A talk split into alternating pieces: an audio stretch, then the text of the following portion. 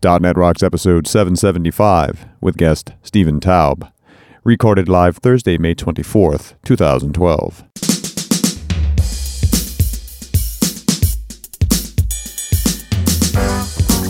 This episode is brought to you by Telerik and by Franklins.net, training developers to work smarter, and now offering GesturePak, a powerful gesture recording and recognition system for Microsoft Kinect for Windows developers. Details at gesturepak.com. And now, here are Carl and Richard. Thank you very much. Welcome to .NET Rocks. Welcome back. Carl and Richard, it's a whole lot of async today. How are you, my friend? I always like a little parallelism. yeah. I like a little parallelism. What's going on? you did you said it twice. I got that. At the same time you were talking. At first I thought you were losing your mind. Then ah, Richard go for joke. ah, do you remember remember Howard Dierking did that MSDN art, uh, uh, editorial about parallelism where he actually had three different paragraphs Yes. side by side on the page? Yeah, that was one of our finer moments. Could read them in any order. I love that. That was great. Brilliant, brilliant, brilliant. Yeah, and don't forget Grampy Day juggling. yes. That was our silly period. All right. Well, Juggling is parallelism. well, yes, it is, and it's it's really complex, isn't it? I mean, if you Well, when you about it. recognize that you only have two threads in one on each arm that's right. and you're juggling three items. You've got a cache. It's called the air. Nice. Hey, let's uh, get into Better Know Framework here. Roll the music. All righty. What do you got for me? Well, I have a class that I can barely explain. It's called system.runtime.exceptionservices.exceptiondispatchinfo, and here to explain it is our guest, Stephen Toub. Hi, Stephen. Hi, Carl. How are you? So I asked you before the show if you could uh, dredge up a, a kind of esoteric class that not a lot of people may know, but uh, you guys use inherently, and this is it. Tell us about it. Yeah, so this is something that I, I think .NET has been uh, missing for a while now, so it's, it's very welcome. Uh, it's something that we really benefit from internally in all of our parallelism libraries and asynchronous libraries, uh, but it's also something that folks can really benefit from uh, if they use directly. So it's it's esoteric, but it's also quite handy. Um, sort of the core the core issue that it addresses is that prior to .NET 4.5, or and even in .NET 4.5, when you say throw exception, or exception is some exception object, Mhm. uh, the CLR stores into that exception object information about where you are. Yeah, the Uh, stack that information comes in sort of two forms. It's a stack trace, so that when you later look at the exception, you know where it came from. Uh, and it's also some um, diagnostic information that's good for post-mortem debugging, uh, such that if you have a, a crash dump and you upload the crash dump and you go and sort of analyze it, uh, you can find out uh, where that kind of uh, where in the binary that exception occurred from, and it makes it very easy for systems to uh, uh, to kind of group together or sort of bucketize Mm. uh, all these different crashes that are coming in and pick out the ones that are most common, and then you can go and address those first. Cool. So both this this Watson information, which is what it, we refer to it as, and the, the stack trace are really helpful for debugging purposes. Um, now, when you say throw exception, that gets filled in, regardless of where whether the exception was already thrown. So when you throw an exception for the first time, those fields are basically empty, and the CLR goes and fills them in when it throws the exception. If you then throw the exception again, that same object, the CLR will dutifully uh, capture and store all that exception again, uh, all that information again, overriding the previous information. Now that's if you're in the same object, but if one exception catches another and then rethrows it, right? Right, and so, and which is exactly why if you read the .NET Framework Design Guidelines, uh, the .NET Framework Design Guidelines state don't throw the same exception object again. Hmm. Create a new exception around the original one, so that the original is the inner exception, Right. and then throw the new one. Yes. Uh, and so you'll find a lot of libraries that do that, and you find exceptions like target invocation exception from the reflection namespace hmm and whatever else. Um, but this is also uh, this this particular issue is troublesome when, uh, in particular, in the threading world, in the parallelism world, because a lot of times you have something that occurs on one thread, it, you know, an exception occurs, but you don't actually want to have that exception propagate in that original location. you want to sort of marshal that exception over to some other thread where someone's actually joining with the results of the operation, and then you want the exception to propagate there. Uh, but if you were to just catch the exception object, store it into a field, and then on some, on that other on that other thread, just say throw the exception stored in that field, you'd end up losing all of the original information about where the exception was originally thrown. Right. Uh, which is unfortunate. Pesky Um, threads. Exactly. Threads are, are quite pesky. Mm. Um, so what exception dispatch info does is uh, conceptually it's very simple. It basically doesn't overwrite the data, um, but rather uh, it, it appends. So rather than just saying throw exception, uh, when the exception is caught initially, you can say exception dispatch info dot capture, uh, which basically creates an exception dispatch info object that wraps the original exception and that's what you store. And then on the other thread where you want to throw it, rather than saying throw exception, you say you take that exception dispatch, dispatch info object and you call its throw method. Nice. And what that will do is maintain the original Watson information so that the post the postmortem diagnostic system can correctly bucketize based on where the, the error originally occurred. But for a human who wants to sort of understand where that exception's been, that throw method will uh, append the current stack location, the current stack trace to the exception stack trace so that you see both the original stack trace and the new one. And if you throw it again, you'll get that, you know, that additional trace added. So you can kind of look at the, the stack trace from the exception and see all of the different places that it's been thrown and sort of, you get this sort of inverted, uh, flow that you can follow as you're doing your, your debugging. I just have one question. Would you like to come on the show and do all of the Better Know frameworks from now on? Because that was awesome. That's Thank more you. nutritional value than we've gotten in that bit the whole time we've done it. That was great. Oh, thank you very much. I, uh, I I may run out of esoteric classes that are also very useful, but um, I'll do my best. All right. And if you just search Bing for uh, exception dispatch info, you'll come up with a, a link to that. Richard, who's talking to us? grabbed a comment off of the show uh, 764, which is one we did with Ted Neward just recently. Uh, and you remember Ted was a little bit of a grumpy old man that day. He was Yeah, he was, talking about he was downright cantankerous. Yeah, downright cantankerous. You know, now that uh, Bill Vaughn's not around as much, we need somebody to step up. That's I think right. Ted's the man. And you know, Stephen would appreciate. You know, he's basically saying, "Yeah, there's there's like nothing in .NET 4 or 5 except that async await stuff, and who needs that?"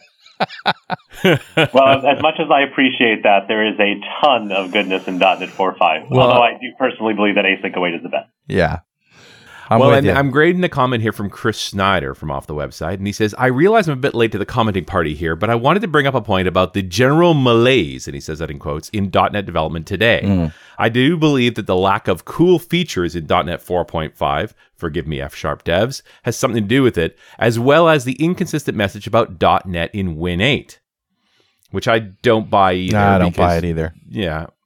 Uh, but at least from my own personal perspective, I think that these things are less of a factor than sheer overload.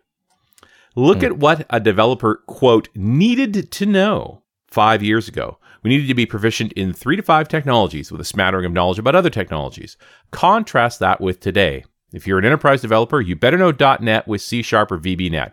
And since Metro is coming, you better learn WinRT and C++. Nah, You don't need to learn C++.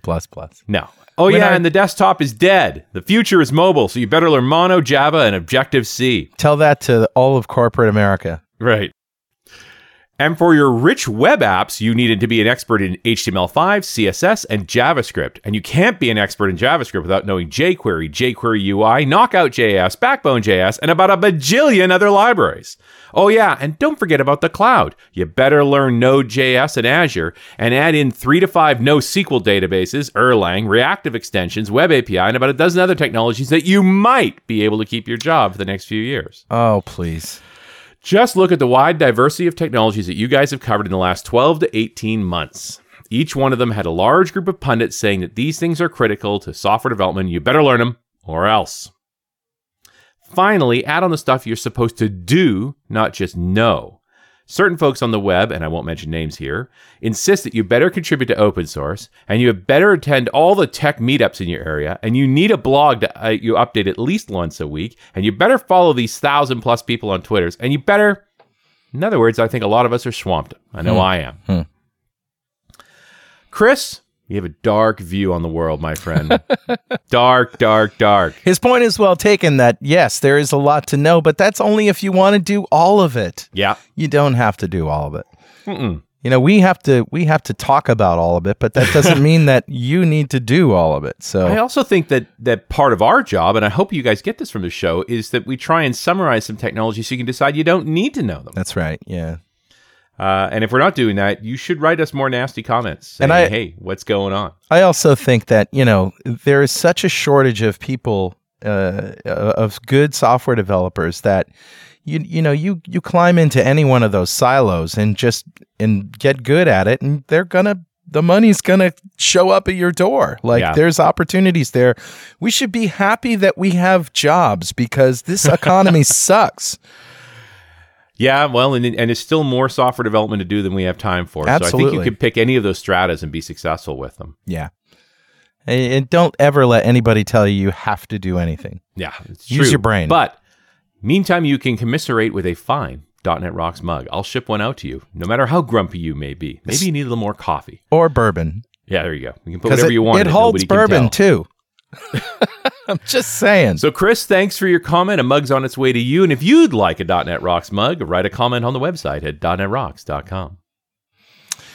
And before we formally introduce Stephen, I need to tell you that Pluralsight provides comprehensive developer training online with over 250 hardcore developer training courses, uh, releasing 12 to 15 new courses every month, and they offer a free 10 day trial, 200 minutes of access to their library.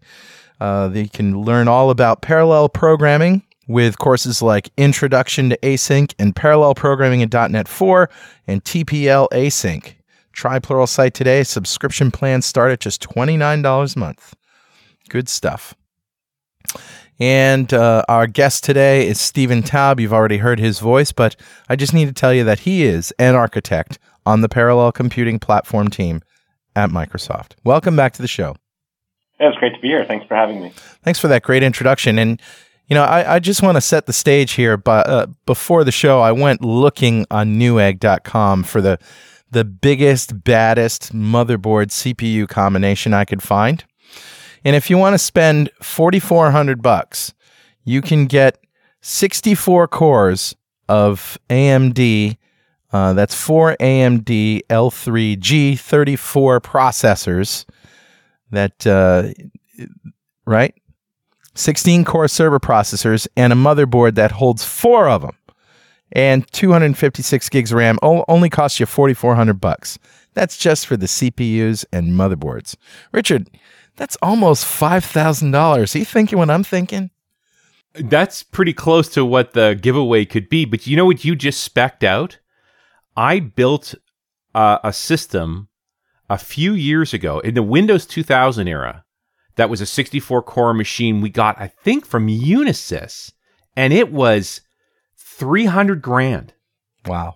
And it was a 64 core machine, and it did not have that. One of the big discussions was could we, was it one gig or two big gigs per core? And you just spec four gigs per core. Yeah. Yeah. Pretty amazing. Well, that's the world we live in today. Uh, I, you know, every once in a while, I see a, a, picture on Facebook or Twitter of somebody with their, um, you know, their their uh, task manager up with you know the performance tab, and there's you know 16, 20, 64, 32 CPUs there listed.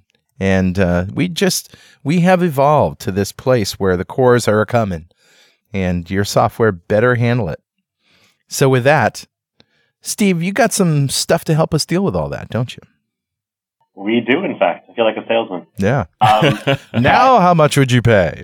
exactly. Um, yeah, I, I, think one of the last times I was, I was on the show, uh, we talked about sort of all the, the parallelism goodness that was in .NET 4. Yeah. Uh, and since then, uh, .NET 4.5 is now out, uh, at least in um, beta and release candidate form yep. uh, and you know marching towards uh, RTM. And there's just a ton more uh, more goodness in there. Uh, although interestingly, a lot of the we sort of we've added to the parallelism support both from a framework perspective and a tooling perspective, but we've also tacked on a bunch of new, incredibly important scenarios that are in the same general area. uh, and that is, of course, uh, asynchrony. So parallelism and asynchrony are are very related, but they they solve typically solve very different problems. Uh, and there's a lot of new stuff in .NET 4.5 uh, to address uh, asynchrony, in addition to having some improvements around all the parallelism work. This portion of .NET Rocks is brought to you by Telerik JustCode. If you're like me, you're probably using some productivity add-on in Visual Studio to check, refactor, and test your code. But how'd you like to get a complete list of your solution's errors on the fly as you type, and not just for the opened files? The new kit on the block, JustCode, does just that for all supported .NET languages as well as JavaScript. It's like having a compiler running all the time, only that JustCode is faster and requires less CPU time. One area where JustCode is definitely better is performance. The tool provides the fastest code analysis and better performance without slowing down Visual Studio. Another reason to try it is JavaScript support. It'll help you read, navigate, and refactor your JavaScript code better than you've ever imagined. Learn more about the features JustCode offers and download a trial at telerik.com slash justcode. And don't forget to thank them for supporting .NET Rocks.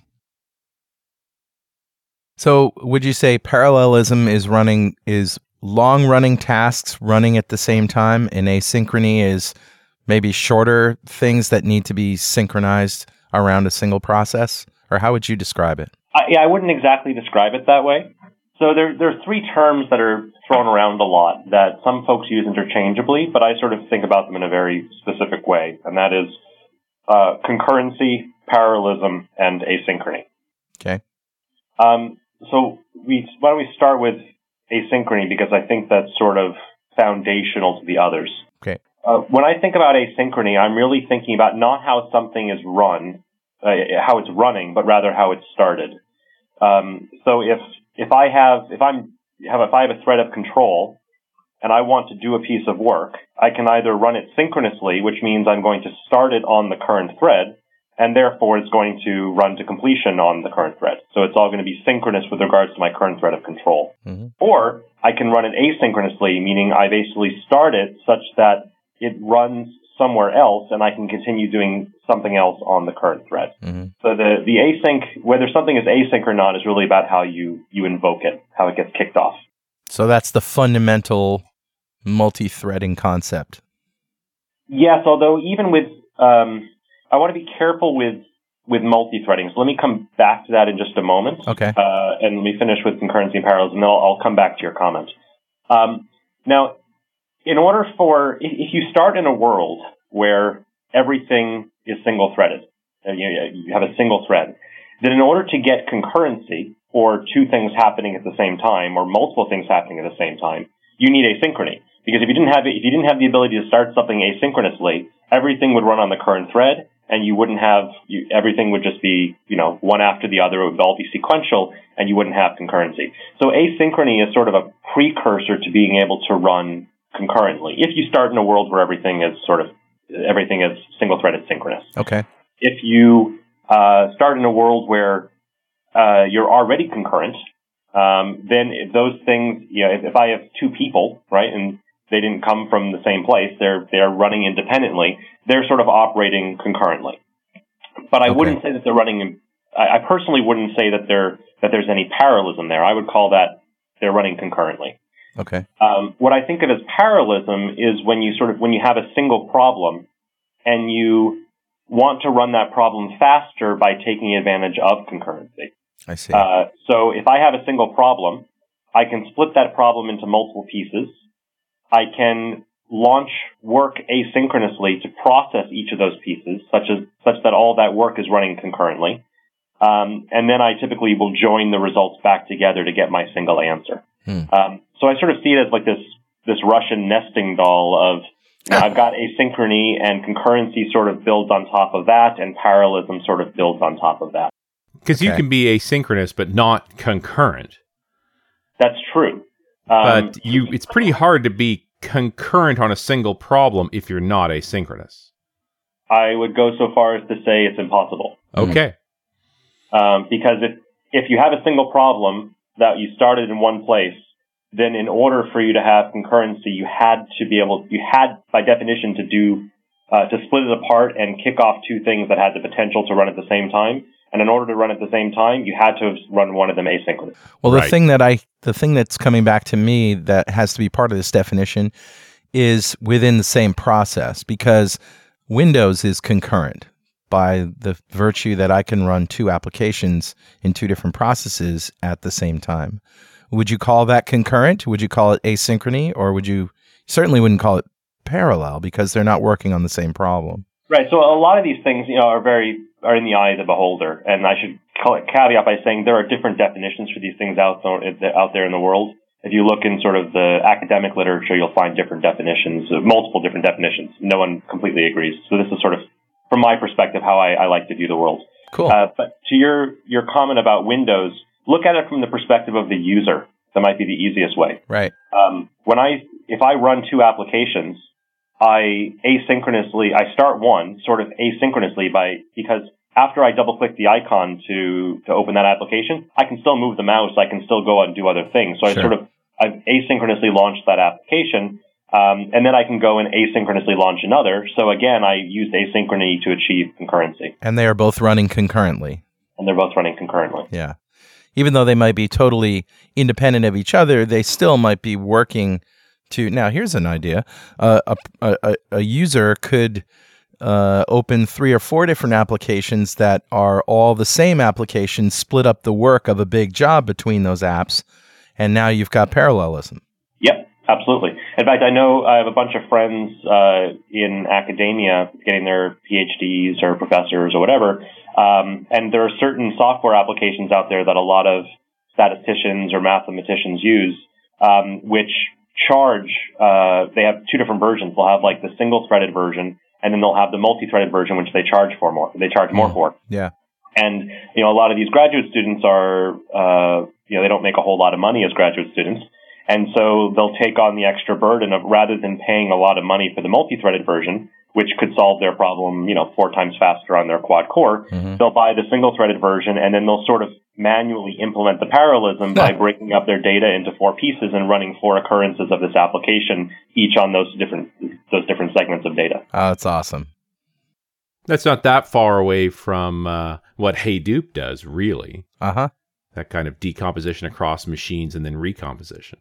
Yeah, and this that sort of parallelism, it's all fundamentally the same. It all comes back to you need to partition your data, you need to process the pieces concurrently, and then you need to join the results. Uh, Right. That's what happens, you know, in that sort of single machine scenario we just talked about with systems like Hadoop that run distributed across multiple machines. That's what happens. And even with something like in uh, with the parallel for loop that was introduced in .NET 4, that's also what it does in the same process. You give it a, a collection of data, it distributes the data across different threads that are doing processing, and it joins the results back together. One of the th- one of the criticisms Ted uh, Neward had, or not a criticism, but you know, one of his points was that uh, the async await um, features in uh, this this new version of .NET really only solve uh, one parallel problem. You know, in a, in other words, maybe not really only solve, but you know, the number of people that could actually use that is small. And I my my counter argument was that I, I think in a business application, most of the problems can be solved with async and await, not just because of the technology, but because of how the technology allows us to write code, which is the way we've always written it, top down procedurally. So I don't know if you want to address that. Yeah. So to Ted's point, I I don't disagree that it solves uh, a few specific problems. Um, I think that's true. I think those problems are huge. Um, so the the importance of them, I think, is is very big. In particular, um, with the async await features in, in C Sharp and Visual Basic, um, they're really addressing, I think, two key problems that people run into, um, and they'll run into them more or less depending on whether they're doing client side or server side programming. Hmm. On the client side, one of the big issues that people face, regardless of what operating system they're targeting, is one of responsiveness. Um, most user interfaces, uh, regardless of what UI framework you're talking about on what OS, uh, typically they have sort of single-threaded constraints where a single thread uh, is responsible for manipulating the UI. And as a result, we end up running a lot of our work on this one thread because a lot of our work involves manipulating those components. But often we have long running operations that if we were to do them synchronously on that thread, we would end up uh, getting the you know the dreaded toilet bowl of death or the pinwheel of death, depending on uh, what platform you're targeting. um, and and so asynchrony can help to free up that thread so that the work can happen elsewhere while the UI remains responsive. And Carl, this comes back to your comment about uh, multi-threading. Uh, the reason I hesitated when you mentioned multi-threading is um, not all asynchronous operations require dedicated threads for the dur- for the duration of their processing. Sure, sure. Um, in, in particular, lots of I/O. If I'm doing a network call, I don't actually need to have a thread sitting here blocked while I wait for a packet to travel from Japan to the United States. Yeah. Um, you know, I, I can uh, I have a thread that can kick off a request that goes down to the OS on the network card and then goes across the network. But at that point, all I need is sort of a little bit of information sitting somewhere in in the operating system that says when a response comes back, then kick off the following thing. And in the meantime, the thread that initiated the operation can go off and do other things. And while and until that packet comes back from Japan, um, you know, there's there's nothing my my application needs to be doing. I don't need to be wait, wasting any resources uh, waiting for it. Yeah. Um, so that's sort of the the responsiveness side of things. One of the other big issues that asynchrony and, and therefore async await solves is on the server side, and that's more around um, scalability.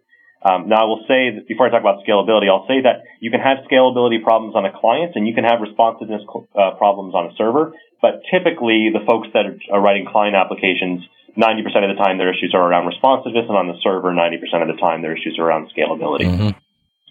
Uh, so Whereas on the client, the problem with blocking a thread was that that thread was needed to do other things like respond to mouse and keyboard or touch input and redraw the UI. Um, on the server, it's more about uh, not just one particular thread, but lots of threads getting getting stopped up. Um, yeah. And so you want to allow your threads to continue to process work rather than waiting, because if a thread waits, and another request comes into the server, you're going to need another thread in order to process that that request, or or else that request is going to get starved, and the person is going to sit there and have responsiveness issues. Uh, so on the server, asynchrony is typically more about how do I do more with less? How do I avoid blocking my my threads? How do I avoid consuming unnecessary resources while waiting for things to happen? Um, and async await really really directly target those two cases. Now that said, because uh, async and await allow you to sort of coordinate uh, asynchronous work, they can absolutely be used in parallelism scenarios. Mm-hmm. Um, but just with async await alone, you can't actually achieve parallelism. Uh, now, all the all the async keyword does is tell the compiler to basically rewrite that particular method into a state machine based implementation right. such that you're allowed to use the await keyword and have these suspension points inserted into the method where the method can in effect return while at some point in the method it's waiting for so something. it does nothing to actually split up the work is what you're saying exactly and because nothing with async, async await themselves don't actually launch any work asynchronously they themselves are insufficient to achieve just by themselves. But I, I, you know, what you're saying is the the parallelism pattern is up to you in your application, depending on what you're doing. You're the one who has access to that data. You're the one who's going to split it into, you know, uh, a bunch of worker threads, and then and then stitch it all together at the end. exactly. That's your job. So you, yep. And so you need something else that would actually introduce that uh, that parallelism or that concurrency uh, or that asynchrony, whatever you want to call it. Um, and there are many, many such APIs in the .NET framework. Um, some of them are focused more on I/O, and some of them are focused more on compute. Right. Um, for example, the stream class in .NET 4.5 now has uh, new methods called read async, write async, flush async. Hmm. Um, and these methods write to the stream, read from the stream, flush the stream, and so on, but they all do so asynchronously. So the actual implementation of these APIs are what introduce the asynchrony, and then the APIs return a task that you can await uh, so that you can basically tell the method that you're that's consuming these APIs to suspend until those asynchronous operations complete. Fantastic. Um, now, where you can then get kind of more concurrency is, let's say I was writing a method, and rather than saying uh, await uh, write async, I instead said uh, task T1 equals stream1.write async, followed by task T2 equals stream2.read async. Um, so now I have I've kicked off two asynchronous operations, um, and I haven't yet waited for either of them. If I had just said await stream1.read async, then I'm kicking off the operation and waiting for it to complete immediately, which doesn't give me an opportunity to do anything else in the interim. Right. But if I separate the creation of the operation from the waiting on the operation, I can introduce concurrency. I can introduce parallelism. Um, and so I could say, you know, task T1 equals stream1 dot write async, task T2 equals stream2 dot write async, and then I could say await task dot when all T1 T2, and there I, I basically created a classic fork join pattern, uh, which is a typical paral- uh, parallelism pattern, Mm. where I've kicked off two operations and then I wait for them to complete. Surfing the web? Yeah, you ever try to surf the web on your phone? It's a little small. Especially when you're looking at a big list like the new feature list for Active Report 6. Oh, yeah? Yeah, we've been using it for 15 years. You know, the coolest new feature, I think, is the new Silverlight Report Viewer. What's cool about it, of course, is it's both native Silverlight for printing, but it's also got PDF support. So that really minimizes the amount of data that has to come over the wire, makes it a lot more efficient. Well, we've been looking for a good solution for Silverlight data viewing. Yeah, it's a great product. I, I think I'm going to order it. Not on that. No, not on here. I'll go to my desk first. Active Reports from Grape City Power Tools. Smarter components for smarter developers.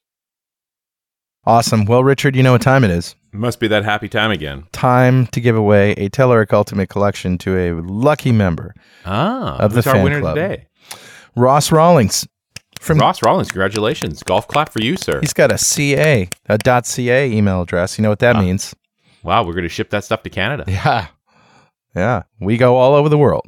if you don't know what we're talking about, we're talking about the .NET Rocks fan club. If you go to .NETRocks.com, click on the big get free stuff picture, which is up in the right hand corner, and just sign up for the fan club. It's free, it's easy, and you know, you might win a something like a 64 core machine Mm. come December. Yeah, at the end of the year, we're going to give away a $5,000 package to some lucky winner, and we don't know exactly what it's going to be, but I could see that Carl's been looking at hardware. Well, you know that that would just, you know, it would be a shame for me to have to build and test that. Yeah, you'd, be. I could see you'd be really unhappy. I'd be really that. broken down about it. and then I'd have to have I'd have to have Stephen to come over and give me some sort of massively parallel task that we could put this thing through. So, well, anyway, there you go. Enjoy. Congratulations, Ross. So we finally get Async Await in the box in Visual Studio 11 and in uh, .NET 4.5. Also in uh, uh, you know on Windows 8 big part of Windows 8, big part of WinRT. What uh, there's no special Visual Studio hooks required to do to help with parallelism, is there? I mean, this is essentially an algorithmic issue, is not? Is it not? Uh, well, I can answer that in a few different ways. Um, as- you know, as we were previously talking about, async and await themselves uh, don't introduce any any asynchrony. So you need APIs capable of running something asynchronously. So from that perspective, the .NET Framework 4.5 um, introduces a huge number of asynchronous APIs, um, as does Windows 8 with WinRT, as you mentioned, um, which you can then use with async await. So from that perspective, it's, it's introducing a whole lot. Um, the the compilers that ship as part of uh, .NET 4.5 for C Sharp and Visual Basic also are obviously able to understand uh, and work with these C Sharp uh, or work with these async and await keywords. Um, and from that from, that perspective, uh, you sort of talk about sort of an algorithmic work being done. The compilers, in order to implement these features, do this sort of rote uh, rewrite um, or sort of you know mechanical rewrite, which compilers are very good at doing. That's why we have them. um, into this state machine formation that allows you to basically say, when I hit an await on something that's not yet done, I'm going to suspend the method. And it does that by sort of marking into the state machine where it was in the method. And that way, when the awaited operation completes and the method resumes, it can basically jump back to that place in the method, that location in the state machine, or that state in the state machine, and keep mm-hmm. running. Um, and then, of course, there there are a whole bunch of tools that are in Visual Studio that make uh, working with parallelism and, and asynchrony easier.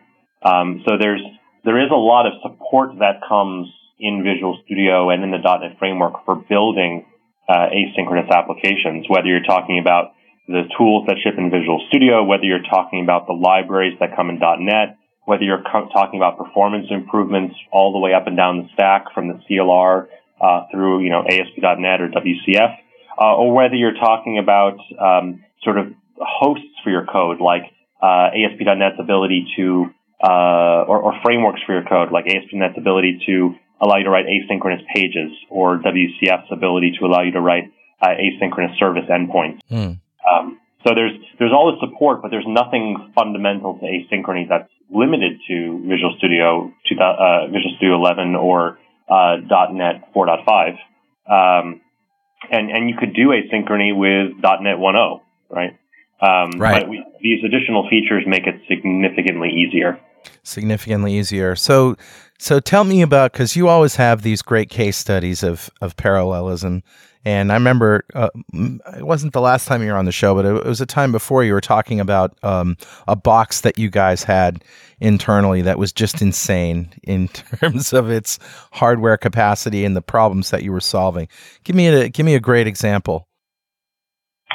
Uh, so there are definitely a lot. I mean, as you saw, you can pay under five thousand dollars now for a 64 core machine. Yeah. Uh, and you can spend, uh, you know, a lot of money on boxes significantly bigger than that. Yeah. Um, in fact, one of the um, one of the features that was added to the CLR uh, in this release is actually the ability to target more than 64 cores with the thread pool. Um, uh, because it is becoming much more commonplace, you can actually now tell the CLR that you're running on a 256 core box, you can have the thread pool automatically use all of those, whereas previously it was limited to basically one processor group or mm. 64 cores. Mm. Um, so there, there's, you know, there's a lot of uh, a lot of power to go around.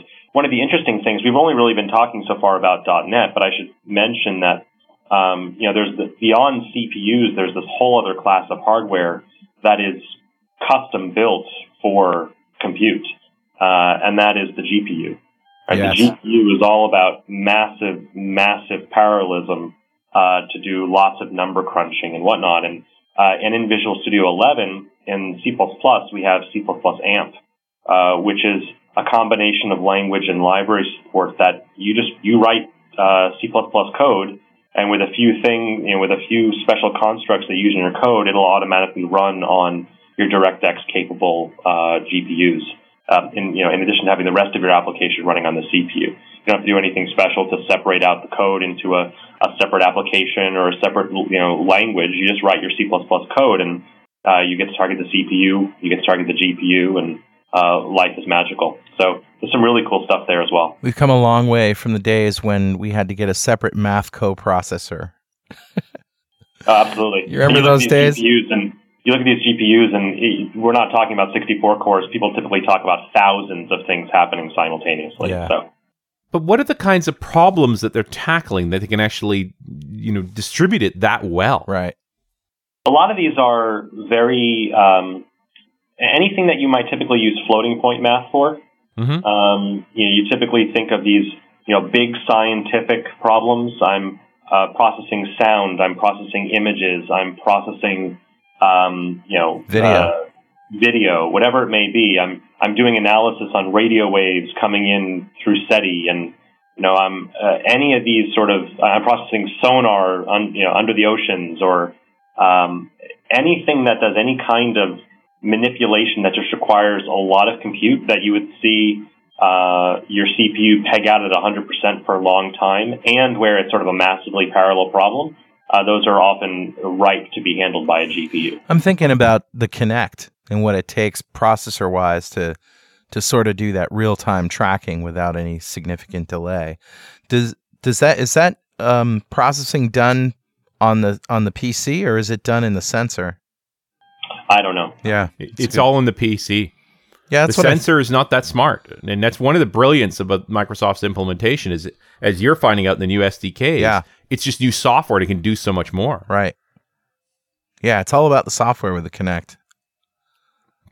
That's that's really kind of exciting. I have done some projects where we've utilized AMP. The one of the first things I found out is your GPU cooling isn't sufficient. All right, Stephen, uh, tell us what AMP is. Uh, sure. So uh, AMP, uh, apologies to all those uh, .NET listeners on the line. Right now, AMP is a, a C++ only thing in Visual Studio, um, but you can absolutely use uh, you write a C++ component that uses AMP and then use that component from your .NET application. In fact, we have a sample on our team blog, which I can provide a link to. But what uh, is it? For, uh, for doing exactly that. So C++ AMP, for accelerated massive parallelism, uh, is basically a technology uh, that allows you to write C++ code as part of your Visual C++ project, um, but have that code run on the GPU massively parallelized rather than running on the CPU. Okay. So instead of writing a for loop uh, that looped over you know two arrays and added the values in the two arrays and sorted into a third array, you could write this as a parallel for each loop using AMP, um, and the compiler will will automatically uh, generate the code necessary to run this on the on the GPU of whatever system you're running on given the constraints, it has to have the right DirectX, you know, compatibility and so on. Uh, and the project that I was involved in with AMP, we were actually doing an analysis of uh, some astrophysical stuff. So we were studying stars, and they decomposed the data brilliantly. But when we test ran it on our own machines, uh, the video cards overheated in no time. Like the, what was fascinating is here's this computer I've got, and I'm big on quiet computers. Uh, and I'd switched it back to air cooling, and it never made a noise with anything I did. But I ran Andrew's app for five minutes. Whoa! And the machine went insane. Huh. They it, it, because they AMP really puts the GPU to work in a way that Half Life Two just can't do. Huh. It's stunning, uh, and it just shows you how underutilized the horsepower in our machines are. And so since then, with that project, we've gone on to even more dedicated style hardware, GPUs specifically made for this kind of work rather than being video cards. Uh, it's astonishing the compute rates you get. And if you live in a cold climate, you get the bonus of the added heat. So, yeah, well, my my my tea's always warm. yeah, and and to Richard's point, you know, the, I mentioned some tools in Visual Studio earlier. Um, the the concurrency visualizer that ships in Visual Studio 11 um, has the ability to have some profiling ability for the GPU, so you can get a sense of what's going on in the GPU.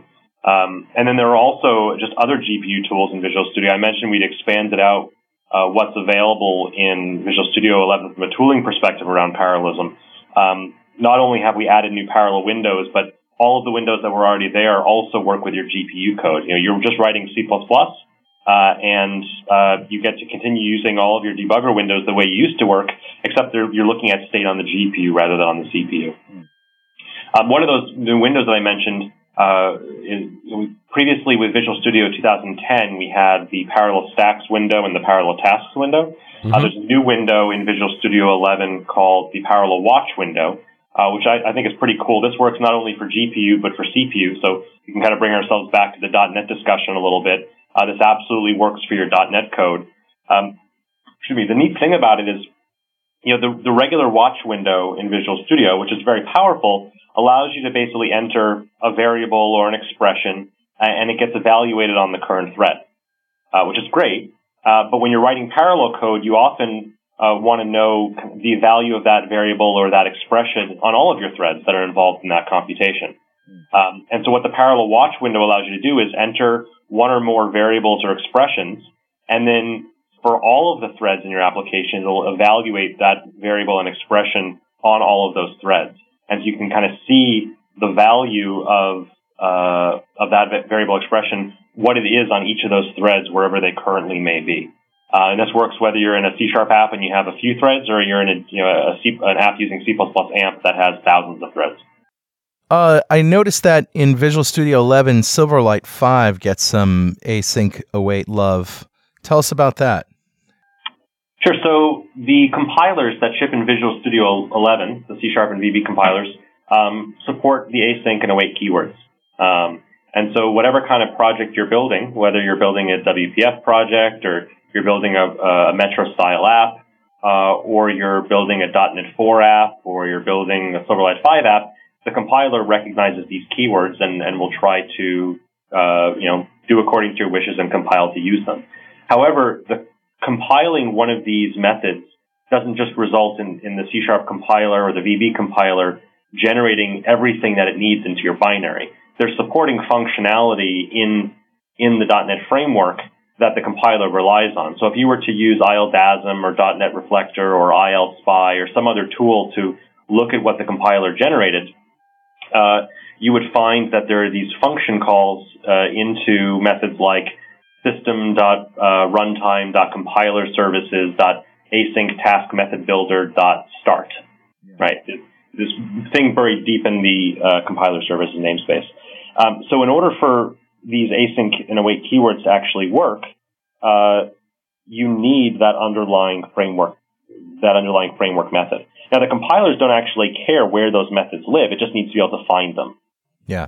Um, so if you're building an app that's using .NET 4.5 or .NET for Metro style apps, or basically anything that ships sort of new in Visual Studio 11, all of that support is built into the framework such that the async and await keywords will work.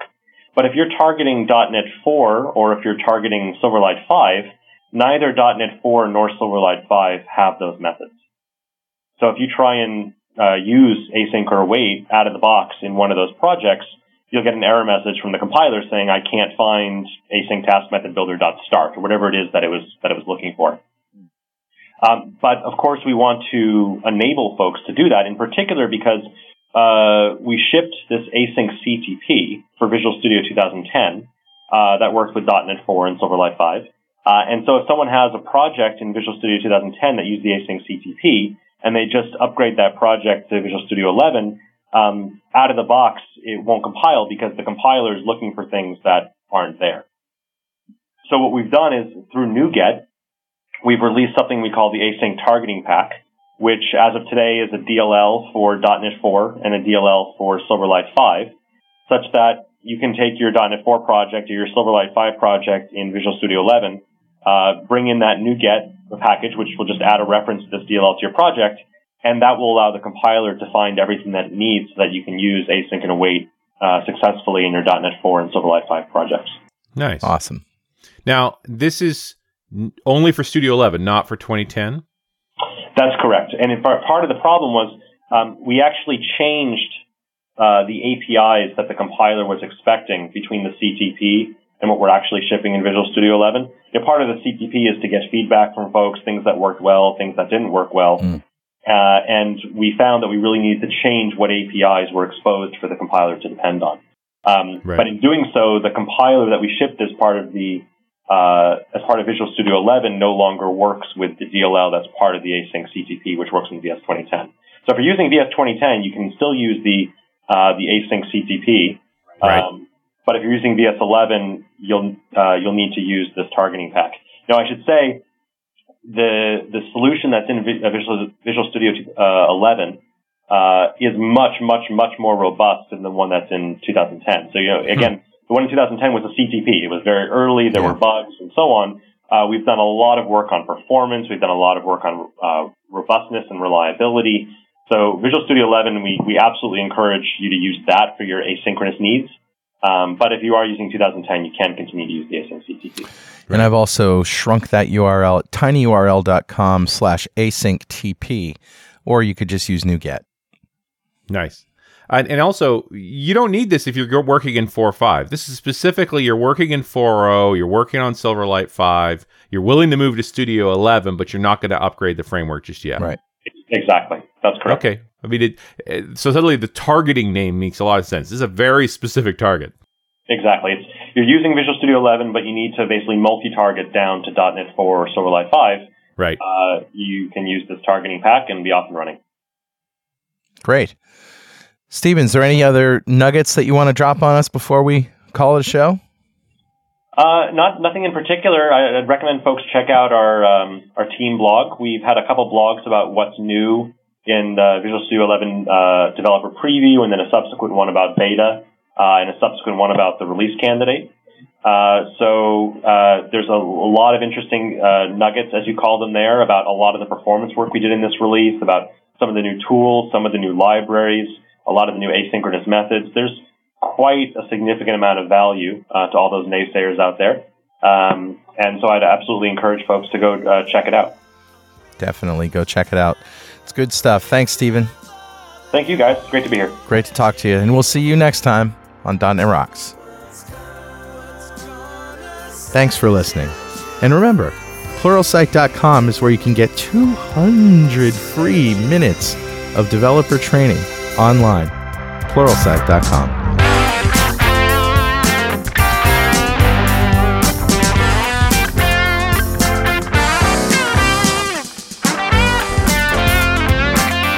.NET Rocks is recorded and produced by Pwop Productions, providing professional audio, audio mastering, video, post-production, and podcasting services. Online at www.pwop.com. .NET Rocks is a production of Franklin's Net, training developers to work smarter and offering custom on-site classes in Microsoft development technology with expert developers online at www.franklins.net. For more .NET Rocks episodes and to subscribe to the podcast feeds, go to our website at www.dotnetrocks.com.